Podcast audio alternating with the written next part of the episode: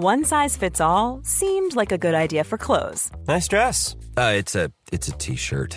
Until you tried it on. Same goes for your healthcare. That's why United Healthcare offers a variety of flexible, budget-friendly coverage for medical, vision, dental, and more. So whether you're between jobs, coming off a parent's plan, or even missed open enrollment, you can find the plan that fits you best. Find out more about United Healthcare coverage at uh1.com. That's uh1.com. Quality sleep is essential. That's why the Sleep Number Smart Bed is designed for your ever evolving sleep needs. Need a bed that's firmer or softer on either side? Helps you sleep at a comfortable temperature? Sleep Number Smart Beds let you individualize your comfort so you sleep better together. JD Power ranks Sleep Number number 1 in customer satisfaction with mattresses purchased in-store. And now, save 50% on the Sleep Number limited edition Smart Bed for a limited time. For JD Power 2023 award information, visit jdpower.com/awards. Only at a Sleep Number store or sleepnumber.com. When you're ready to pop the question, the last thing you want to do is second guess the ring. At BlueNile.com, you can design a one-of-a-kind ring with the ease and convenience of shopping online. Choose your diamond and setting. When you find the one, you'll get it delivered right to your door. Go to BlueNile.com and use promo code LISTEN to get $50 off your purchase of $500 or more. That's code LISTEN at BlueNile.com for $50 off your purchase. BlueNile.com code LISTEN. Hello, everybody. This is Vanessa. And Casper. We just got back from Minneapolis. We are actually walking through Boston Logan right now. It's just very, very quiet. Ugh, our sound effects are amazing. We had so much fun in Minneapolis, and today is going to be the first time that we are sharing one of our live shows, not just as a bonus episode, but as one of the actual chapters of one of the books that we are going through. We are going to talk about chapter 26, The Second Task, through the theme of loyalty. Mm, so you will be just as if you were in the audience live in the Basilica of St. Mary, the oldest Catholic basilica in the whole of America, right here in Minneapolis, slash there. Because we're at Boston Logan right now. That's right. Because it was a live show, you're going to hear some edits because we have the audience turn to each other. So we're going to edit out the bits where they're just chatting. And you're also going to hear some laughter that you may not understand because Ariana put together a hilarious slideshow, for example, in my opening story. Also, we just want to offer a little bit of a warning. When we are live, we are unedited. And so there's a little more adult ish content. I would say that our live shows are more PG 13 than PG. And so if you are listening with a young listener, you might want to pre listen to the episode and make sure it's appropriate for them. I don't think we cross any big lines, but there's a little bit more banter than usual. Yes, and any swearing is bleeped out. So there won't be any words that might be particularly shocking, but there are some more adult themes explored in our conversation. For those youngsters who decide to skip this episode, we have a little offering for you until we talk to you next week. Casper, what shall we be hearing? The Three Little Pigs by Roald Dahl. The animal I really dig above all others is the pig. Pigs are noble, pigs are clever, pigs are courteous. However, now and then, to break this rule, one meets a pig who is a fool. What, for example, would you say if strolling through the woods one day, right there in front of you, you saw a pig who'd built his house of straw? The wolf who saw it licked his lips and said, That pig has had his chips. Little pig, little pig, let me come in. No, no, by the hairs on my chinny chin chin. Then I'll huff and I'll puff and I'll blow your house in. The little pig began to pray, but Wolfie blew his house away. He shouted, Bacon, pork, and ham! Oh, what a lucky wolf I am! And though he ate the pig quite fast, he carefully kept the tail till last. Wolf wandered on, a trifle bloated. Surprise, surprise, for soon he noted another little house for pigs, and this one had been built of twigs. Little pig, little pig, let me come in. No, no, by the hairs on my chinny chin chin. Then I'll huff and I'll puff and I'll blow your house in. The wolf said, Okay, here we go, and then began to blow and blow. The little pig began to squeal. He cried, Oh, wolf, you've had one meal. Why can't we talk and make a deal? The wolf replied, Not on your Nelly, and soon the pig was in his belly. You, juicy little pigs, Wolf cried. But still I'm not quite satisfied. I know how full my tummy's bulging, but oh, how I adore indulging. So creeping quietly as a mouse, the wolf approached another house. A house which also had inside a little pig trying to hide. You'll not get me, the piggy cried. Oh, I'll blow you down, the wolf replied. You'll need, Pig said, a lot of puff, and I don't think you've got enough. Wolf huffed and puffed and blew and blew. The house stayed up, as good as new. If I can't blow it down, Wolf said, I'll have to blow it up instead. I'll come back in the dead of night and blow it up with dynamite. Pig cried, You brute! I might have known. Then, picking up the telephone, he dialed as quickly as he could the number of Red Riding Hood. Hello, she said. Who's speaking? Who? Oh, hello, Piggy. How do you do? Pig cried, I need your help, Miss Hood. Oh, help me, please. Do you think you could? I'll try, of course, Miss Hood replied. What's on your mind? A wolf, Pig cried. I know you've dealt with wolves before, and now I've got one at my door. My darling pig, she said, my sweet, that's something really up my street. I've just begun to wash my hair, but when it's dry, I'll be right there.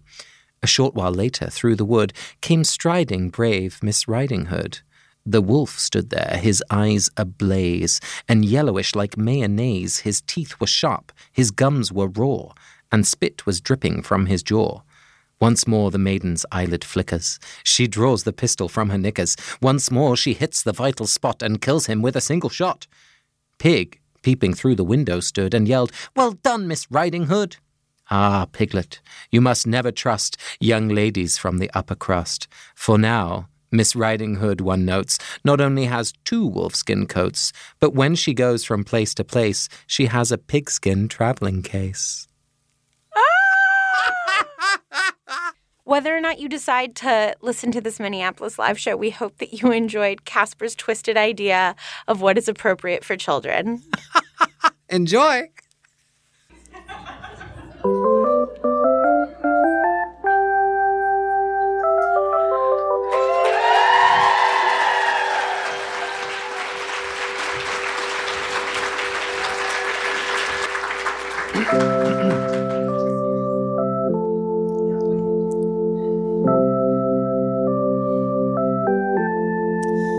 Chapter 26 The Second Task. You said you'd already worked out that egg clue, said Hermione indignantly.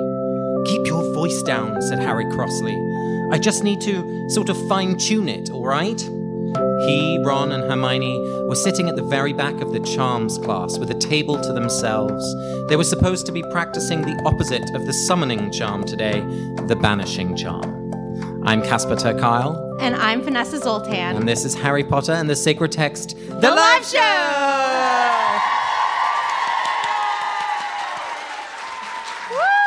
Hi, everyone. Hello. Hi. Hi, Twin Cities. Um, before we jump in, we want to make um, a formal introduction. She has a face, she has a voice, she has hands, she has a book. Her It's name Ariana is Ariana Nedelman.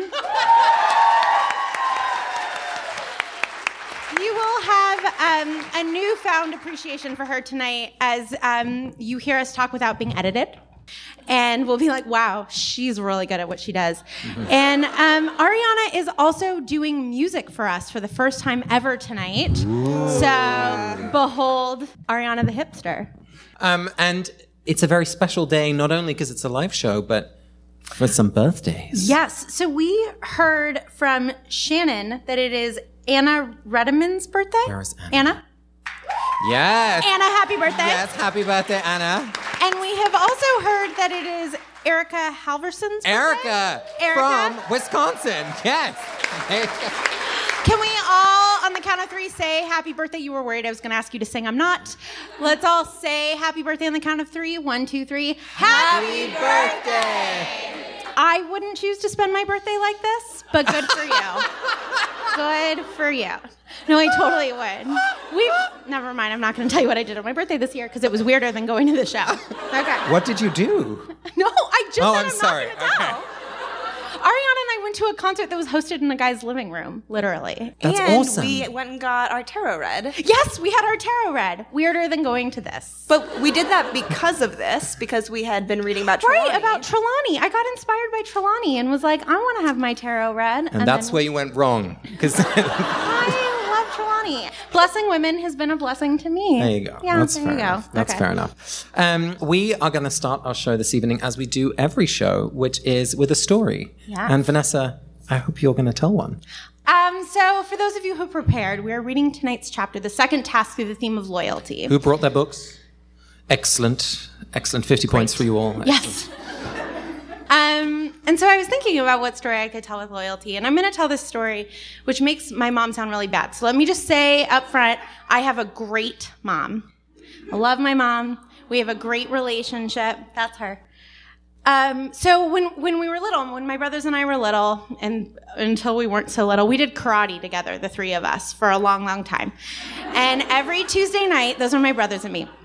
Every Tuesday night, um, after karate practice, my mom would take us grocery shopping with her, and we would do our big grocery shopping for the for the week. And my mom, evidence that my mom was a good mom, she did a really good job, like making grocery shopping fun. So she would like, you know, give us make games out of it, and would say like, okay, David, who's the oldest, like you go get the ketchup, and Vanessa, you are in charge of getting the olives, and Jonathan, the little one, you're in charge of getting know, the cocaine and everybody meet back here and whoever can be back here first wins. And we would all go and Jonathan would always win because of all the cocaine. And um, and it was like that was a game. And like everything was really fun and it was great. Except there was one thing about grocery shopping with my mother that was just like it was hellish about grocery shopping with my mom. and that is that we would get in line with our like very full cart we would wait in line. You know where this is going. Other moms do this too. And we'd start emptying. And it was something about that first item touching the conveyor belt that would be like, bing, I forgot something, my mom would say. And so she would then go and get whatever item she forgot. She'd be like, I forgot the noodles. And it was the 80s, which for those of you who were alive in the 80s, it was a time of fear mongering about children being kidnapped. Like this was on milk bottles and like you were constantly being warned about like being offered candy by scary men who will pull you into a white van. And so when my mom would go off, like terror would set in with my brothers and I, right? We were like, these karate outfits are not going to protect us from much. and we would sort of look behind us at the people behind us and be like, I'm so sorry. We understand she might not be back in time and that will ruin your whole life. And, and then we would like look at the cashier and be like, what if she's not back to pay? Maybe we have to like go home with him and wash his dishes for him to make it up because like, you know, the groceries are probably really expensive because of all the cocaine. And so we like, how are we going to pay, like work off this debt? And she, because guys, she would be gone forever, like forever. And to her credit, she always made it back in time before the final item scan. But that seemed like skin of our teeth. Like it was just a matter of time. And so one night, we're home for dinner, and my brothers and I decide that we are going to lodge a formal complaint to the highest authority we know under my mom, which is my dad. and we go to him and we're like, Dad, we know that mom is a very good mom, except she, every week she abandons us to what we presume will eventually be our death. and we tell him what she does, and we're like, Dad, you don't understand. She's gone forever. And my mom is like, Peter, they're crazy. I'm gone for 30 seconds. And we're like, no, that is not true. And then my dad is like, Vanessa, I understand that it might feel longer. Time is relative. And I'm like, I understand about time, dad. She is gone forever. and then my dad is like, Vanessa, you did too much cocaine today. Calm down. and I was like, that's my last cocaine joke, I, promise. I was gonna say, it's really running thin. Yeah. And so I was like, you know, Dad, if you were to see it, you would understand. So the following week, my dad comes grocery shopping with us. He's like, I will witness this for myself. And we were like, thank you. Part of me thought that my mom wouldn't like miss an item, right? Like now that there's like a witness there, she's gonna conveniently like not do that. And so we go, we all go grocery shopping as a family. And um, sure enough, we get in line. First item goes on the conveyor belt. Whatever ding goes off in my mom's brain when she sees something go on a conveyor belt goes off. I forgot the frozen broccoli. She goes off and she is, you know, gone forever. And my dad looks at us and he's like, I will grant you that this is longer than 30 seconds.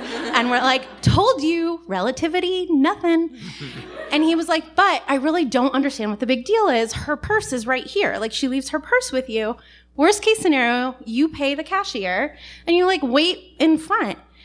And wh- I was like, Dad, a purse? I don't know how that works. she pays with a checkbook. That is like filling out like a, an insurance claim. Like I don't know what that is. And it occurred to me in that moment, I was like, I, my dad was primed to be loyal to us, right? He was like, I remember what it was like to be a kid and have things take forever and be scared. And then because he didn't understand how, how complicated a purse is to us, my dad is a really good dad. I called him before the show and was like, "This is what I'm to do to you tonight." And he was like, "I love you, Mazel Tov," and I was like, "Okay." but because he couldn't understand what it is that we were, what our anxiety was, he couldn't be loyal to us. And it, I was thinking about it in this moment in the chapter when Harry comes up with Ron, and everybody is saying to Ron, to, to Ron, to Harry, Hermione and Ron are saying to Harry, I can't believe that you thought that this was like people were going to actually die. And Harry thinks to himself, he's like, You weren't conscious down there. You don't understand how stressful it was down there and how like dead you guys looked. And they are disloyal to him in that moment. And I mean, they're teasing him and it's all in good fun. But I do think, and I'm interested in talking to you about this tonight, Casper, that in order to be truly loyal to someone, you have to have empathy and understanding for what it is that they are going through. And so that is my story for tonight. Um, oh, thank you. Huh. That's really stimulating. Thank you. I will say, I worked on this segue all night. Do you know when time isn't relative? The 30 second recap. Yeah, when it was a 30 second recap. Guys, those segues do not write themselves. okay? Hours in the studio. Hours. Pretty much every week, you know, it'll be like truth, and we'll be like, you know what's true? Loss. You know what you're losing next? Love. Do you know what I love? to watch you, suffer. It's amazing how it works for every theme. So usually when we do the 30 second recap in the studio, you can go online to our website and vote for who does better. Um, but today we have all of you to assist us. So we're gonna do one of those handy clap-o-meters. Vanessa is gonna do her 30 second recap. Casper is gonna do his 30 second recap. Casper's gonna go first. Yeah. Um, that horrified look on my face. Vanessa just told the story. She can take a second. Yeah. Um, and then you will clap for who you think did better. And we have this crown. Oh. Oh, it just got real.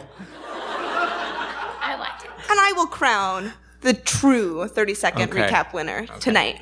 All right. Okay.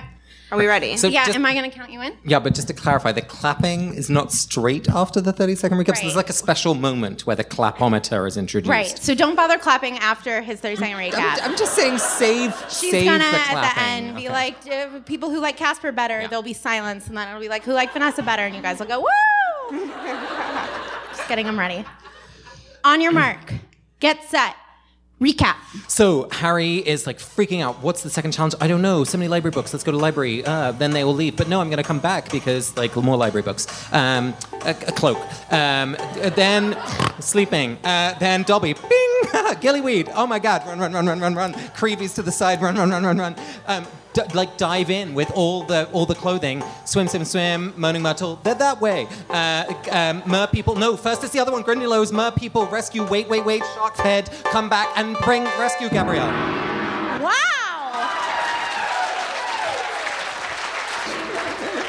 All right, Vanessa. I talked a lot of smack for that to be so good.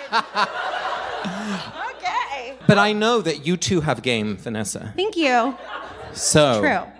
Are you ready? Yeah, Here we go. Three, two, one. Go.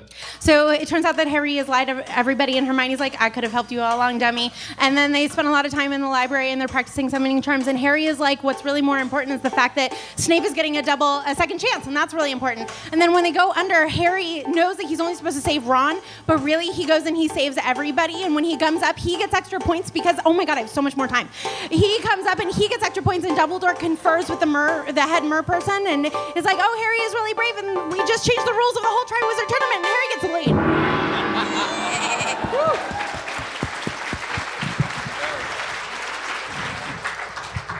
Okay, folks. All right. Moment of truth. I'll just say that I think the crown would look better on me. I'll just say that. Luckily, we do this based on merit. Yes. As the Triwizard Tournament shows us, what it is that we are meriting can change in a moment's notice. It could be who brings up their person first, who actually- does a better 30 second recap, or it could be who looks better in a crown. Okay, this time it's who did a better 30 second recap. Okay. For- so for those who thought it was Casper, please clap now.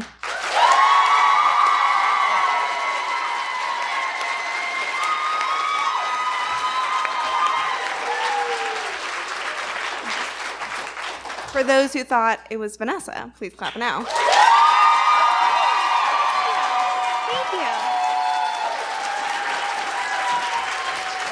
Those dollar bills I handed out earlier.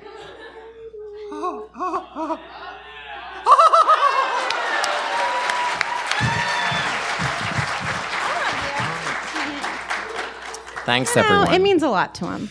Is, you know me so well. is there anything that you know that you missed in your recaps? Oh. We missed that Neville is really bad at the banishing charm and keeps um, sending Flitwick across the room. Yeah. Um, Is Flitwick into it? You, like uh, what? Somehow did we miss? didn't name all of the wonderful books that they were reading. I don't know how you missed Yeah, that. how did we But not? some of my one of my favorites was Saucy Tricks for Tricky Sorts. and like discovering powers that you never knew you had and what to do with them. Yes, yes. That's like another good one. Um, did we mention Moaning Myrtle? Oh. yeah, Casper did. Oh, Casper Yeah, did. Why he yeah. Like she was points Harry on his way. Um, obviously, like he grows gills. Like that's a pretty intense moment. Anything else we forgot? What else happened? Yes. He writes a letter to Sirius and he gets back a very disappointing response.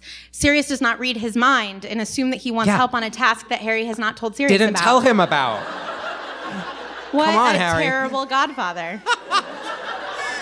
Also, I love that in because I'm, as you know, a Brit and we're in America, and the the phrase "oh, it's next weekend" is profoundly confusing for me because okay, so it's Sunday today. next- Yeah, is it this? Because in England, next weekend is not this weekend; it's next weekend. Okay, this is clearly only interesting no, to this me. is true.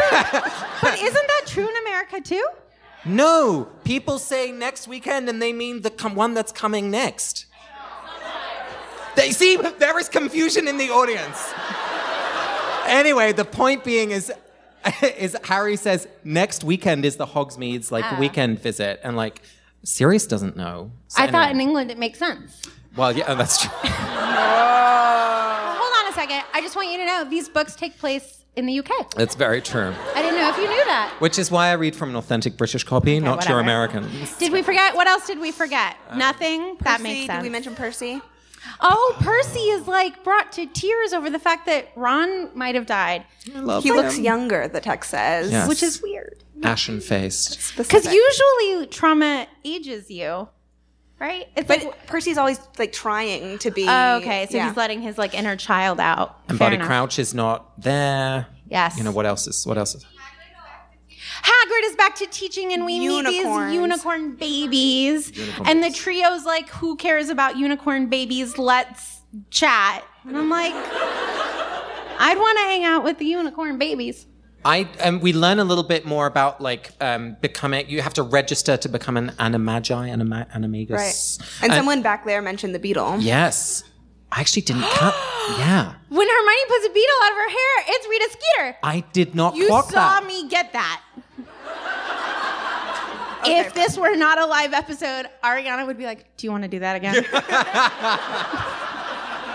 then I'd say yes. But So, as ever, there is so much that happens in these chapters, and we're going to dig into all of it together. There'll be some moments where you get to talk about it with each other as well, so look forward to that. Many people perhaps did not see it because our slideshow was not functioning, but we had a couple of questions up on the screen before the show started, and one of the questions we asked was, "Do you do you have any questions for Vanessa or Casper to answer on stage?" And so, Casper, I have a question for you. Okay. From Renee.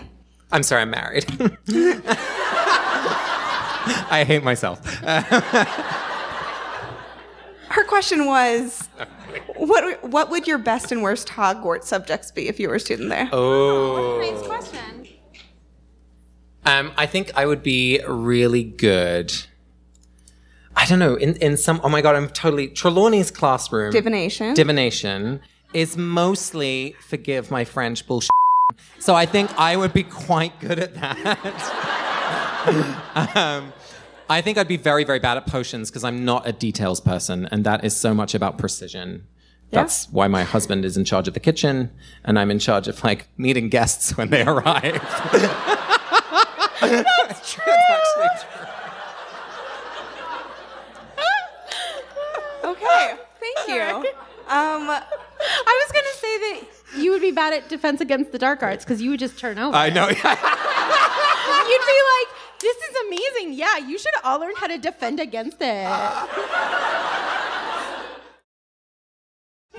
our theme this week Yes, is loyalty. yes. Um, oh, we haven't said that yet. Have we? The theme no, is we did. loyalty. Oh, we Vanessa did. said that. Okay, I'm sorry.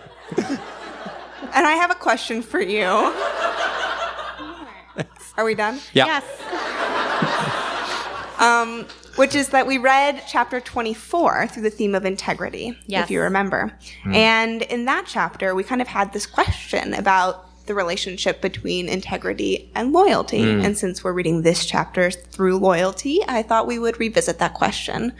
Um, so, what you said for chapter 24 was that integrity and loyalty are often in opposition to one another. Mm-hmm. That if sometimes your loyalty to someone has to come before your integrity to the truth, and sometimes the other way around. That if you if you want to ma- maintain integrity, you have to give up your loyalty to someone. And I'm wondering if this chapter challenges your interpretation of that, or if there's somewhere you see it that can help ex- explore that. Casper. Um, the the thing that really strikes me is that you know, as Vanessa was saying, Harry's kind of ridiculed for his. I mean, really, in this moment, it's both loyalty and integrity. And I think in some ways, it's his loyalty that stimulates his integrity. You know, he loves Hermione. He doesn't know Gabriella, but he, he feels like there's this child and she's underwater and it's all about to end. Um, so I feel like you know, his desire to stay initially is for Hermione, but the fact that he rescues Gabriella in the end is integrity. And so kind of one is a bridge to the other. That, that's how I read that. Can you tell us a little bit about the moment that you're talking about in the chapter? Yeah. Well, so Harry finally finds the the four kind of host. Um, feels like a hostage situation. I'm just going to say that. Um, and the, finds the four hostages. He's the first one there. He's got his gills and his you know flippers and go Harry. Um, Go Dobby. yeah, go Dobby exactly. Go Barty Crouch Jr. for setting Yeah, up Dobby question. Go Harry. Go Harry. Um, so he's the first one there, and he's like, "Sweet, Ron is here. Great. Oh no, also Cho Chang, also Hermione, also Fleur Delacour's younger sister Gabriella." Um, and so he's kind of like, he finds the stone, frees Ron, and he's like chilling. But then he's like, "Oh my God, what about these other people?" And I feel like he stays. That initial impulse to say is because of his relationship with Hermione. Uh, But the reason why he stays, even after um, you know Hermione is saved by Krum, and then later Cedric gets Cho Chang, um, or the other way around. Um, the reason why he stays for Gabriella to bring her back up in the end as well is because of his integrity. Does that make sense? So his loyalty to staying for Hermione, Right. right, leads to him staying for everyone. Yeah. So they're not in opposition here. It's actually one leading to another.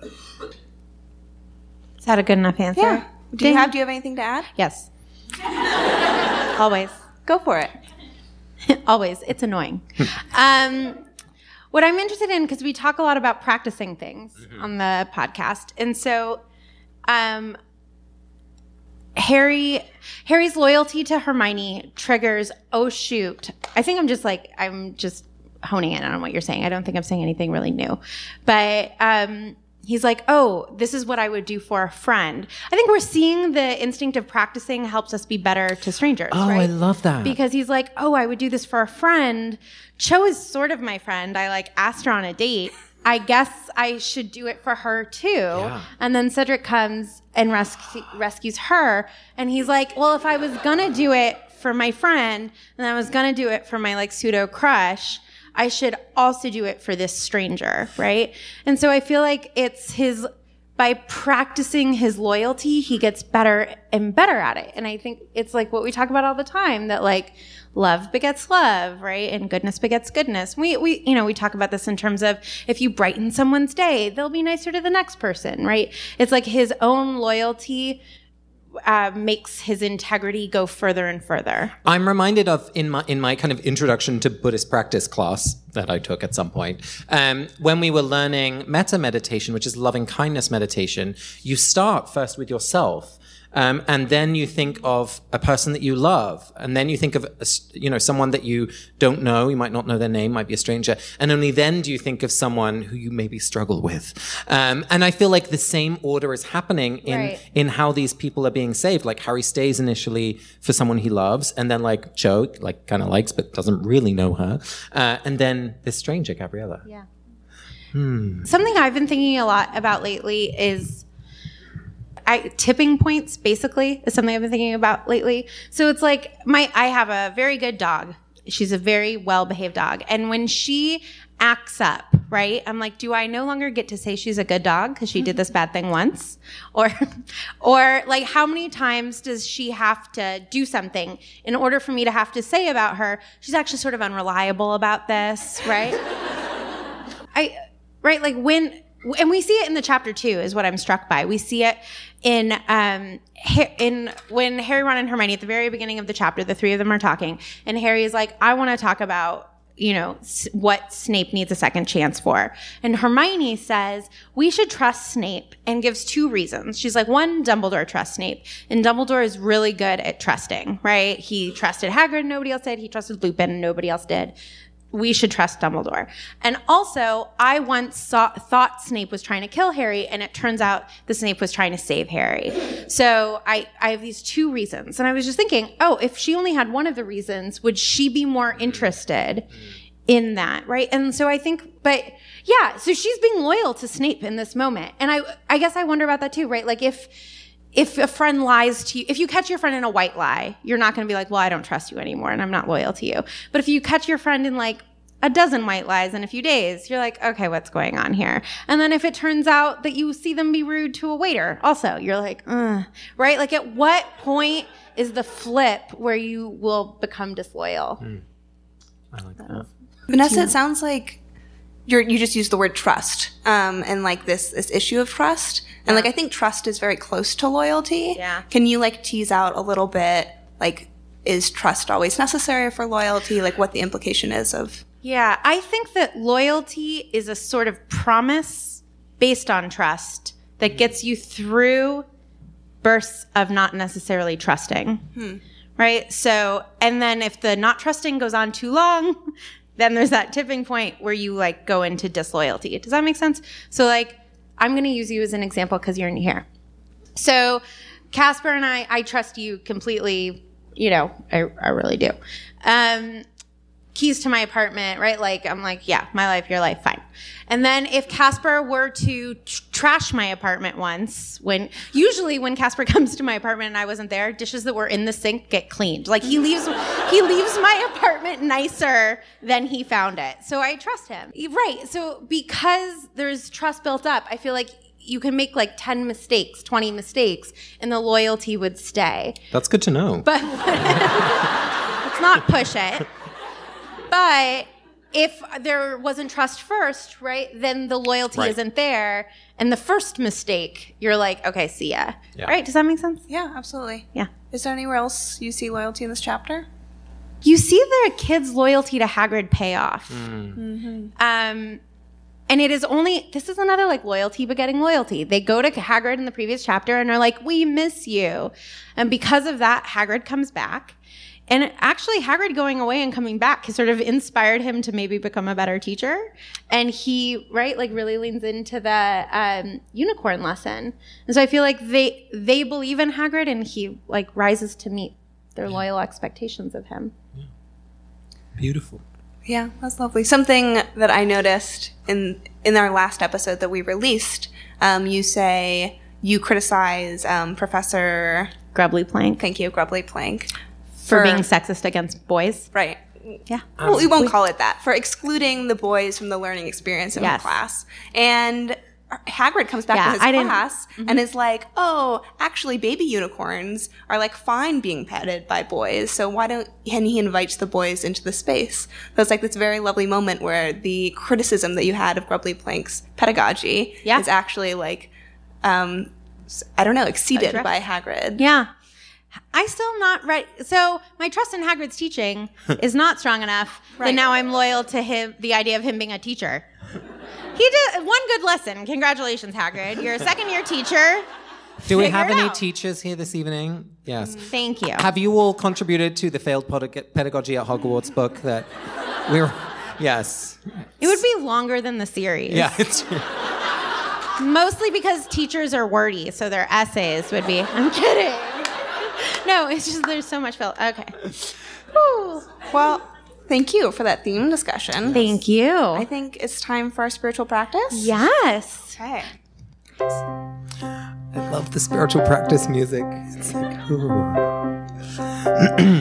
Um, so today's spiritual practice, we are going to do Pardes. Ooh. It's our favorite spiritual It's my practice. It's it really is my favorite.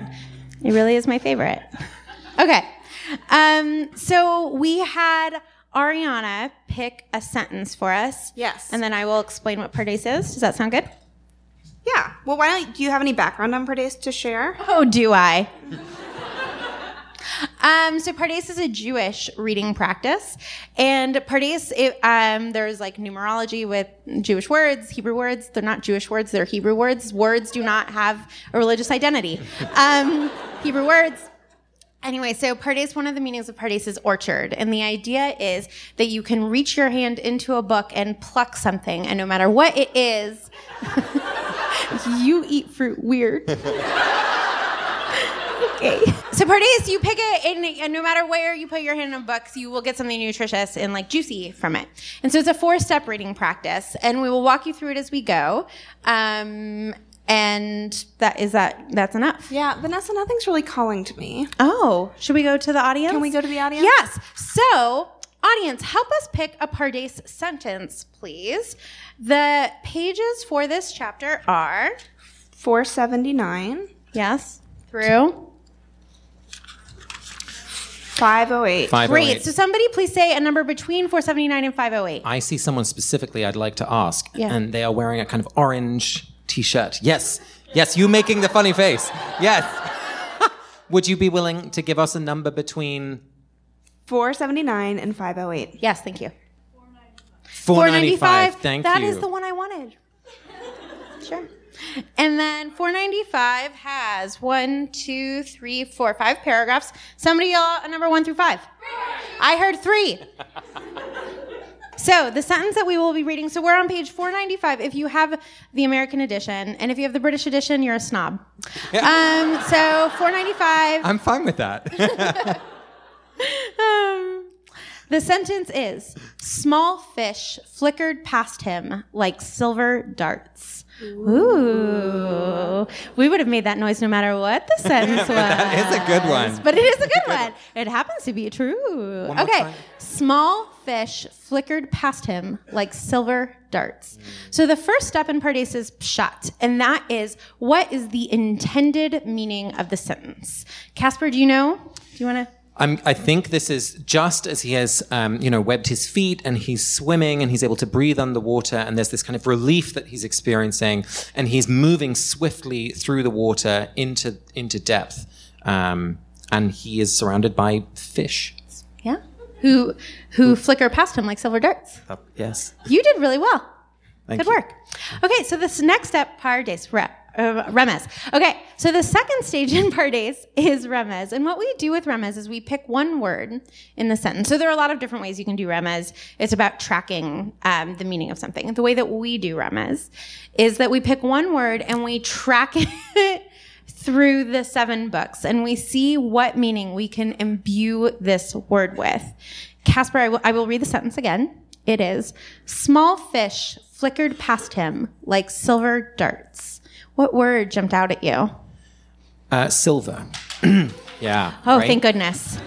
because and particularly because this is not just silver like oh there's silver but it's like silver in movement and i'm thinking of patroni patronuses i'm thinking of like snape's tear memory i'm thinking of uh, unicorns adult unicorns peter pettigrew's ear wait arm i was like what why ear i was like no it's it's Okay, so wait, before we're gonna get more ideas. So say them again. The unicorn, Peter Pettigrew's um, arm. The Patronus, The Patronus. cast, so what are all these things? memory. These are all very magical objects. Yes, like silver is somehow otherworldly. And I mean, that's true anyway, as we think about. I'm, I'm also suddenly thinking of the jewel tones of Harry's bath in, in the previous chapter. Like the fact that pr- like precious jewels, silver, gold, like it's always. I don't know. There's there's something beyond. The, Yes. Oh, the invisibility cloak, the Horcruxes. All of these are Say magical. more. Who said Horcruxes? that was so much help. Everyone was like, it was her. She's the witch. um, no, I found that so helpful. Minnesotans, yes. you live up you. to your hype. Yes. Horcruxes. Rowena Ravenclaw's diadem. The diadem. yeah. So what? These are like. Oh, Gringotts the locket. Okay. So Okay, think- class. yeah. So everyone in here is in Ravenclaw. Got it. Got it. But there's something, there's a magical it's link. deeply magical. Yes. So let's reread the sentence Yes. with that idea. Yeah, let's read it first. Great. Small fish flickered past him like silver darts. Who's to say they're not magical fish? Right. I think that that's right. Right? I and I think until now I assumed that those were the regular fish on the way to the weird magical stuff in the middle. Yeah, the But whole thing is magical. The whole thing. Which is like life. No, but I swear to you, he's not on drugs. no, no. This is just how he talks. who knows? Oh, what's her name? Um, Marie Howe, the poet. Who likes Marie Howe poetry? Okay, just me. But there's this wonderful. I said oh, I- you did too. Oh, good. I, that's why we're friends. yeah. Um, she has this wonderful poem where she's writing about her brother who's dying of AIDS, and um, he he said like she's made him this P and P and J PB and J sandwich. We, we don't eat that in England. Um, and like because it's yummy and they're against that. and and she's kind of just you know describing all these normal things and then he says to her i can't paraphrase it well but she, her, her dying brother basically says like look at look at this this and like if that's what i love It's a cheese sandwich. Yeah. It's, I remember the poem. Yeah, Yeah, she it- says a it's cheese, a cheese sandwich and and he says like, "Isn't that something? Like the Yes. cheese sandwich?" and she's like what? Yeah, and he says this. This, yeah. and like yeah the book is not about the silver fish on the way to the grindylows but like even the silver fish are magical okay that's my best bet Okay. I feel like there were good. a lot of ideas that got thrown out very quickly. Yes. Can you just pick one and work with it a little bit? Because I feel like Yeah, I okay, just so I feel I- like when we do it all up here, Yeah. you know, we end up with like everything is magical. Um, but wow wow. I actually thought he really brought it home. it was beautiful. Yeah. Yeah. She's the bad guy this time. Usually it's me. This time it's her. Yes, I I have one I want to talk Great. about. All The right. Horcruxes. I'm really interested in that because everything Yeah. else we're saying, we're saying like everything is magical in a good way, right? Oh, And let me guess. You're gonna go somewhere dark and depressing. for a change. um, yeah, but it's interesting, right? Because it's like these highly magical objects, right? And it's they can be beautiful, and it can be like so great. It can be right. It can, but they can also be imbued with evil, and it is up to humanity. Right? It's Voldemort turned them evil. The thing, the magical objects in and of themselves, I'm not I, I got to change my train of thought because it sounds like I'm saying guns don't people kill people, people kill people, which is not what I'm saying.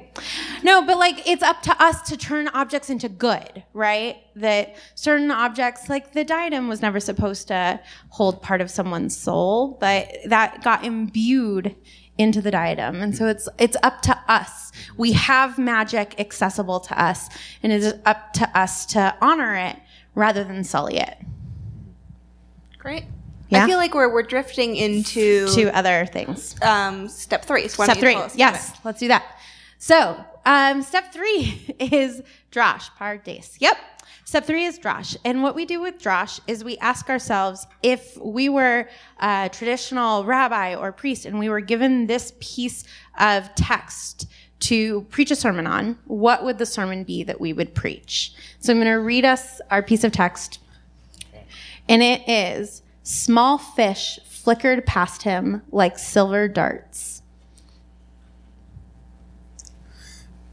Flickering implies you can't always see it, like it's shimmering, it's moving. And so I think, you know, just building on what you were saying about it's our job to imbue things with meaning and with, with goodness and with joy.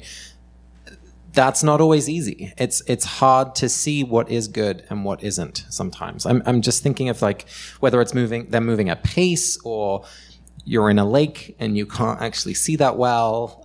But there's there's something about the flickering. Like it's you have to grasp it and you can't always catch it. Um, so know, knowing what's right is you know we can easily say oh choose what is right over what is easy, but like you don't always know what is right.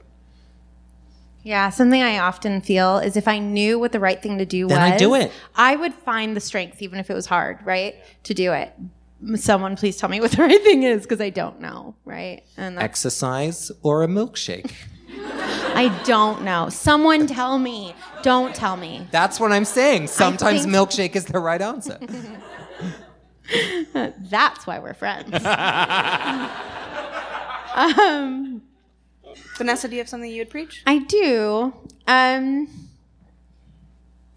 small. Do you want to read it one more time? Yes, I do. It is small fish flickered past him like silver darts. Um, I, you know, I'm getting older. You all are too. I'm just starting further ahead than you, and um, and things are starting to like, you know, there's certain things that are now clear to me that I will never do, right? And they like dart past you, and they are shiny, and like you want to grab them and there are certain things that you just have to let go and you just have to let them pass you. Um, and that that can be hard right? I um, there is a young woman who i went to high school with who is a very celebrated successful writer and i'm very happy for her i'm very happy for her Your time will come. Yes, no, I right like there are just like certain things that I'm not going to be able to do anymore. And I think that sometimes because they're they're shiny, we want to grab at them and therefore forsake the path that we're on, which we made I think it's about having faith in ourselves, right? We have to um, there's actually a, a Jane Eyre quote, right? Laws and principles are not for the moments in which it is easy. It is for moments like these when our soul rises up in mutiny. And it's, we choose our, our laws and principles when we are sane. Um, and so I, and Jane says, I have to stick to the decisions that I made when I was sane because, you know, right now I'm quite mad. And I think when things are flickering past us, those can be moments of madness and that we have to remember the deliberate decisions we made when we were quite sane. So that is what I would preach on. Okay. Sane Jane. Sane Jane. Hmm. Okay, uh, last step is sod. And sod means secret. And there's a great, Like the fish, it goes past, and sometimes you catch it, and sometimes you don't. well done. Yeah. So sod, part of the, so sod is definitely the most mystical practice that we do on the podcast. And um, the idea is that like sometimes a secret about the, the text is emerges to you and sometimes it doesn't. And that that's okay. It's okay if we don't come up with anything, guys. It's okay. Because one of you may have found it instead. Yeah. The sode is there. Shall I read So, it? oh, sure. Yes, please. It's right there. Small fish flickered past him like silver darts. So we're going to just take a moment together and see what emerges. Small fish flickered past him like silver darts.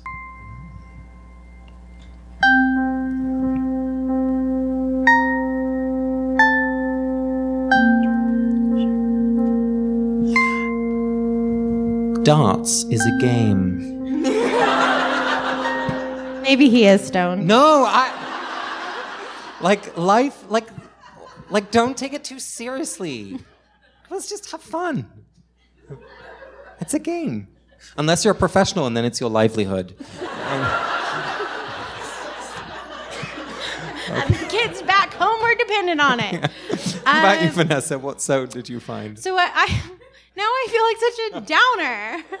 Uncle Casper always wants to have fun. Um, so, um, I was thinking about um, the silvery, the other silvery things that appear to Harry in difficult times is in the forest.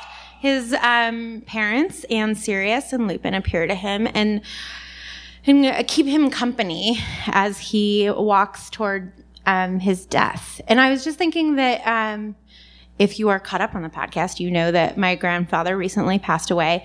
And I'm not somebody who believes in an afterlife. And I don't believe that like he's looking over me or anything. But what I do believe very much is that like there, my grandpa was a really big part of my life. I was very lucky.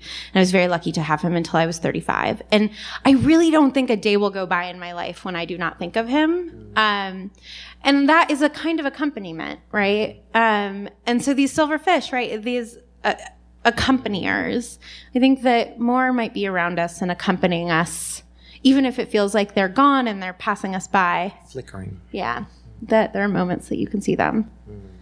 Also, life should be fun. I'm not against fun. Speaking of fun, it's time for an ad. A lot can happen in the next three years. Like a chatbot may be your new best friend. But what won't change? Needing health insurance. United Healthcare Tri Term Medical Plans are available for these changing times. Underwritten by Golden Rule Insurance Company, they offer budget friendly, flexible coverage for people who are in between jobs or missed open enrollment. The plans last nearly three years in some states, with access to a nationwide network of doctors and hospitals. So, for whatever tomorrow brings, United Healthcare Tri Term Medical Plans may be for you. Learn more at uh1.com. You should celebrate yourself every day, but some days you should celebrate with jewelry. Whether you want to commemorate an unforgettable moment or just bring some added sparkle to your collection, Blue Nile can offer you expert guidance and a wide assortment of jewelry of the highest quality at the best price. Go to BlueNile.com today and experience the ease and convenience of shopping Blue Nile, the original online jeweler since 1999. That's BlueNile.com. BlueNile.com. A lot can happen in the next three years. Like a chatbot may be your new best friend. But what won't change? Needing health insurance. United Healthcare Tri Term Medical Plans are available for these changing times. Underwritten by Golden Rule Insurance Company, they offer budget friendly, flexible coverage for people who are in between jobs or missed open enrollment. The plans last nearly three years in some states, with access to a nationwide network of doctors and hospitals. So, for whatever tomorrow brings, United Healthcare Tri Term Medical Plans may be for you. Learn more at uh1.com. Vanessa, I have a question for you from Twitter. Oh, like all of Twitter? All of it. Whoa. Um, Andrea wants to know if you were invited to give a guest lecture at Hogwarts, what would it be on? It's a really obvious question. I mean, it's a really good question, but I would lecture them about the failed pedagogy at Hogwarts. I would be like, I actually am not an expert in this, but I Googled how to teach, and this WikiHow article says 10 things. You do them all wrong, and we would go through step by step. We have a very short professional development day for all the teachers at Hogwarts, and I really do believe it would make a world of difference. I really do. Don't abuse your students. Step one. Detention should not be in places where they can die. I feel like, again, not an expert. Feel like I would kill this one. So, it's an excellent question. Thank you. Amazing. Well, luckily, this evening we are joined by a fabulous guest, and in fact, our host Travis Salisbury invited us here to the Basilica, and we're so glad he's with us. Um, and he's going to give some of his thoughts on this theme of loyalty. He's the coordinator, this is such a good job title, the coordinator of liturgical celebrations for the Basilica of St. Mary, and an oblate, which means kind of like you've made some sort of vow, but you're not a monk right? In St. Paul's Monastery in Maplewood.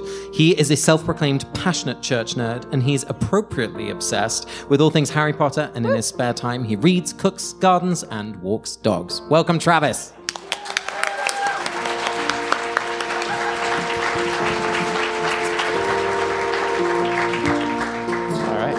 Well, thank you guys. Welcome to the Basilica St. Mary. It's a pleasure to host you guys. Uh, my primary role here at the Basilica is working with and coordinating volunteers, but the story I want to tell you today is about what I do when I'm not here.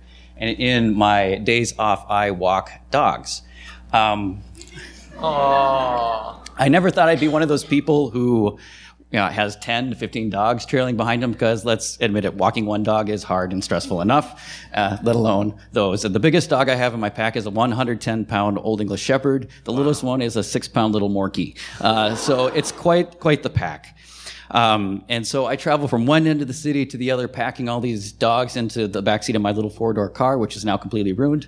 Um, and it's it's something to just look in the rearview mirror and see all these little happy faces, so excited to, to get ready for the walk. When I finally have all the dogs, we pile into St. Paul and walk along the river or or, uh, or through uh, downtown. So it's it's it's a it's a trip. Uh, for the better part of a year, though, I had this little bulldog, Nitschke. Don't let him fool you. He declared himself Lord of the front seat in that picture. So. Uh, he is adorable, but when we started walking him, he was he was a puppy and he's a bulldog. And if any of you have bulldogs, you know they're a very strong-willed breed.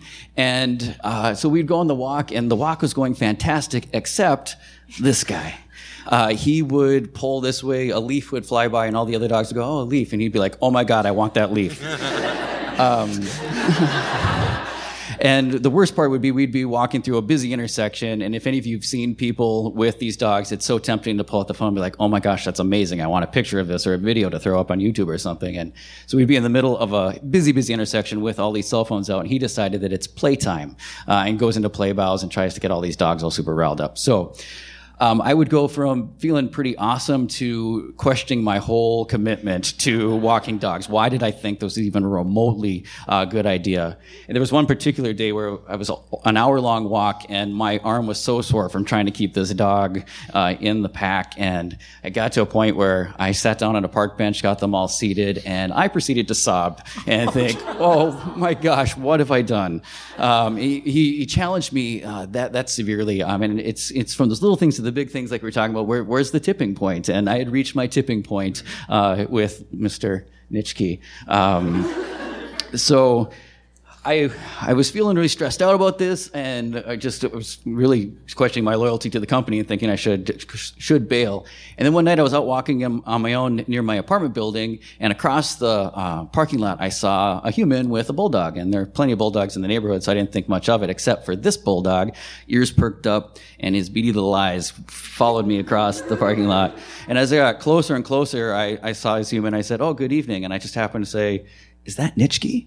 And this dog went from just beady little eyes on me to just melting. You know how dogs do that when they suddenly go, oh. And I think in that moment, Nitschke taught me a little bit about loyalty that, you know, sometimes loyalty just kind of simmers below the surface sometimes that we're not really fully aware of our loyalties. And it's in those moments that are sort of pure and honest and uncomplicated. Uh, for those of us who might subscribe to a faith tradition, it's moments like Passover or Holy Week or Ramadan, those really kind of focus moments that make us go, huh, yeah, that's that's why I do what I do and why I believe and subscribe uh, to these sorts of things. I mean, it's it is sort of cliche almost to say, oh, the, the episode's about loyalty. Let me tell you about dogs. um, but I think dogs are great because they really do give us space to think in metaphor about um, our lives, and and they they are those beings that are truly in the moment um, 100%. There's no past, there's no future really for dogs. You know, they're honed in on you right then and there. And I think those are the times where I am truly most loyal is when I'm in the presence. In my job working with volunteers, you know, I'm always three weeks ahead of myself or two weeks behind myself and very rarely in the present moment. And, and it's really in those moments where I find I get myself into trouble with loyalty. And really when you, you really focus in and realize that this is the moment and this is the only moment we have together, that loyalty really uh, flowers and has its truest expression. You know, there's there's certainly complications around it. So it's not that it's that it's uh, an honesty that is uncomplicated, uh, but it's those really kind of focused moments. And uh, dogs in particular, I think, give us a chance to uh, to experience that. So thank you, Nitschke, for teaching me about loyalty.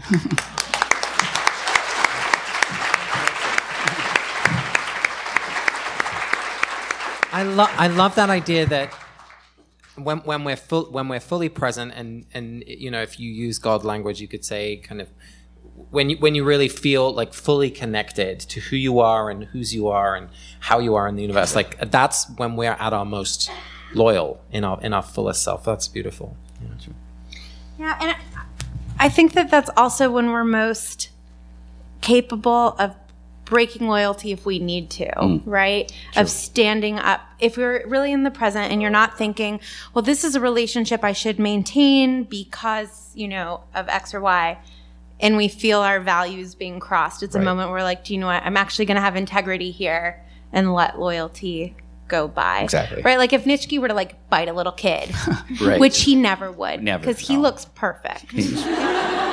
Per- yeah, Love he's, him. he's pretty perfect. Yeah. Um, right? It's like those moments. Um, I think, yeah, I think that a call for presence, even in the name of loyalty, is a is a lovely call. I also like any story about dogs, especially ones that have visual aids. People listening at home, he was so cute. awesome. Travis, thank you so much for joining us. We're so glad to be here.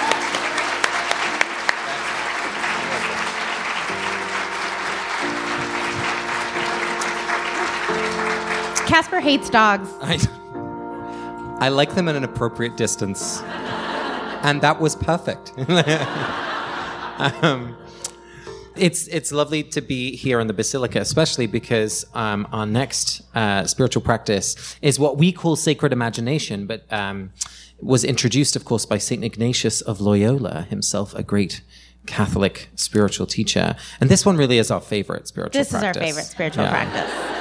And so I've chosen a passage for us this evening, which comes towards the end uh, of the chapter, the second task.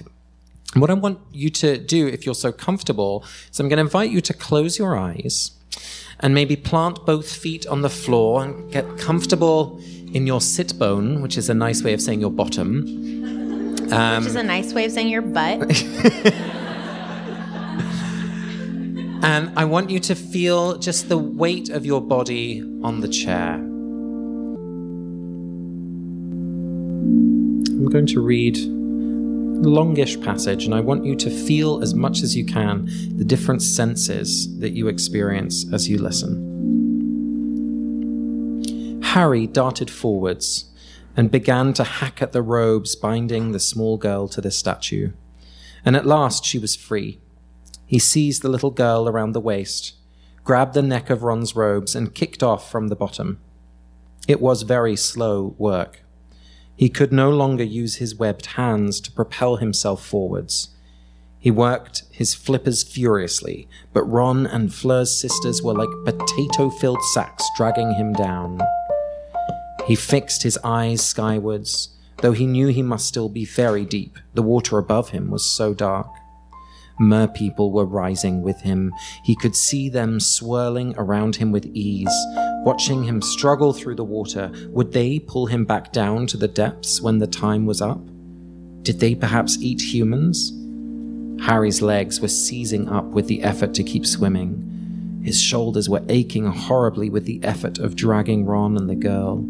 He was drawing breath with extreme difficulty now. He could feel pain on the sides of his neck again. He was becoming very aware of how wet the water was in his mouth. Yet the darkness was definitely thinning now. He could see daylight above him. Thank you. I'm going to ask Vanessa, what did you feel? Who were you? Where were you? What was happening? I mean, I was Harry. um, part of what was so interesting was that what I felt for so long was just sheer terror. First, I felt a task in front of me, right? Mm-hmm. And so, as long as I was doing work, I was fine. I was hacking at something good. And then I had this big task in front of me of like swimming. And I feel like the other really interesting thing as far as feeling goes is that suddenly the water is very wet and it's hard for him to breathe. And I feel like, you know, those moments where you notice the sun or you notice a breeze or or you can't breathe for some reason and you're like, right, things that you take for granted suddenly become very important. And so hmm. that was really interesting. I never think about how water feels wet in my mouth. Hmm. It was a very like interesting observation. But it was it's just sheer terror with like very little hope. Everything to lose. And he like he doesn't even know what his enemies are, right? He doesn't know if the mer people are gonna pull him down. He is so no pun intended in over his head. Like um so it's also that feeling of being overwhelmed. I don't like if I were to put it in like my life possibility, right? It's like a big car accident or something where you you're like, okay, I know how to try to stop this. There's only so much I can do before chaos, right? It's this completely overwhelming thing. What about you? I was really noticing how time became impossible to manage. You know, sometimes when you're scrubbing plates throughout the night in detention or something, you know, like doing a task and it's it's it's taking so much of you, you are just completely unaware of time, or you're waiting in a hospital room and like, has it been hours, days? Uh, who knows? Um, just that intensity of emotion and how time disappears. Hey, it's Paige DeSorbo from Giggly Squad. High quality fashion without the price tag. Say hello to Quince. I'm snagging high-end essentials like cozy cashmere sweaters, sleek leather jackets, fine jewelry, and so much more. With Quince being 50 to 80% less than similar brands. And they partner with factories that prioritize safe, ethical, and responsible manufacturing. I love that. Luxury quality within reach. Go to quince.com slash style to get free shipping and 365 day returns on your next order. Quince.com slash style. Imagine the softest sheets you've ever felt. Now imagine them getting even softer over time. That's what you'll feel with Bowl and Branch's organic cotton sheets. In a recent customer survey, 96% replied that Bowl and Branch sheets get softer with every wash. Start getting your best night's sleep in these sheets that get softer and softer for years to come. Try their sheets with a 30-night guarantee. Plus, get 15% off your first order at bowlandbranch.com. Code BUTTERY. Exclusions apply. See site for details.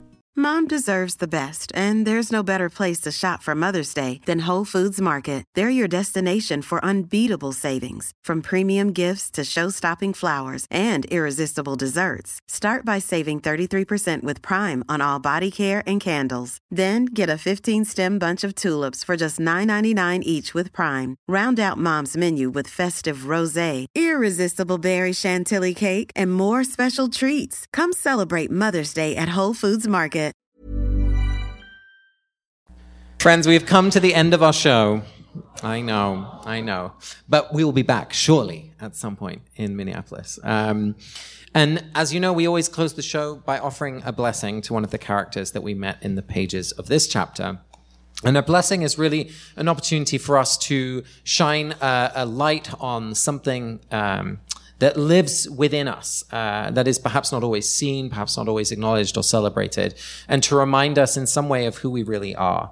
Um, and so um, I'm going to invite you all to think of someone that you might want to bless, and it might be from this chapter, it might be from the books, uh, or someone in your own life, um, someone who maybe needs an extra word of encouragement or a um, yeah a chance to be really seen for the wonderful person they really are. Um, so we'll ask you to to share with someone near you, and then we'll uh, share our blessings from the stage as well. So share your blessing with one another.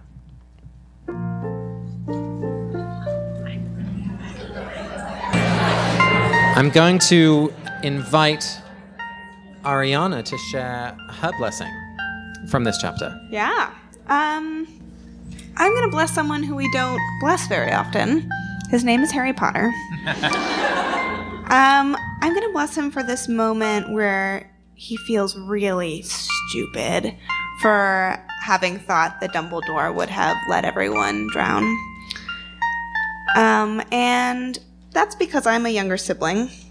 And my brother, whose birthday it is today, um, happy birthday, James, he really liked playing me for a fool when I was a kid. I was just like so gullible and I fell for it every time. Um, and I like learned very quickly to be very cynical about everything that he told me. And then I think as I grew up, I learned to become cynical of what institutions told me and um, kind of hold myself away. And I don't think that makes cynicism right, even though sometimes it's necessary. I think what's right and what's beautiful is to believe people when they tell you things um, and to like earnestly meet someone where they are. And so I want to bless Harry for being earnest and for like hearing something and believing that it was true. Um, and I and I hope for myself and for everyone that we can find a little bit of that earnestness in our lives. Thank you, Ariana. Thank you. How about you, Vanessa? So I'm going to sh- shock everybody. You guys want to finish the sentence with me? I'm going to bless Hermione. I'm sorry, she just does the best thing in this chapter. The best thing ever. Um, there's a boy who she likes and who likes her and is trying to get her attention. And she's like, my friend just did something amazing. And is just so focused on her friend. And she is not letting a boy distract her from her friendships. And I think that, especially at 14, that is like a nearly heroic feat. the like world's greatest Quidditch player is like trying to get her attention. She's like, no, Harry.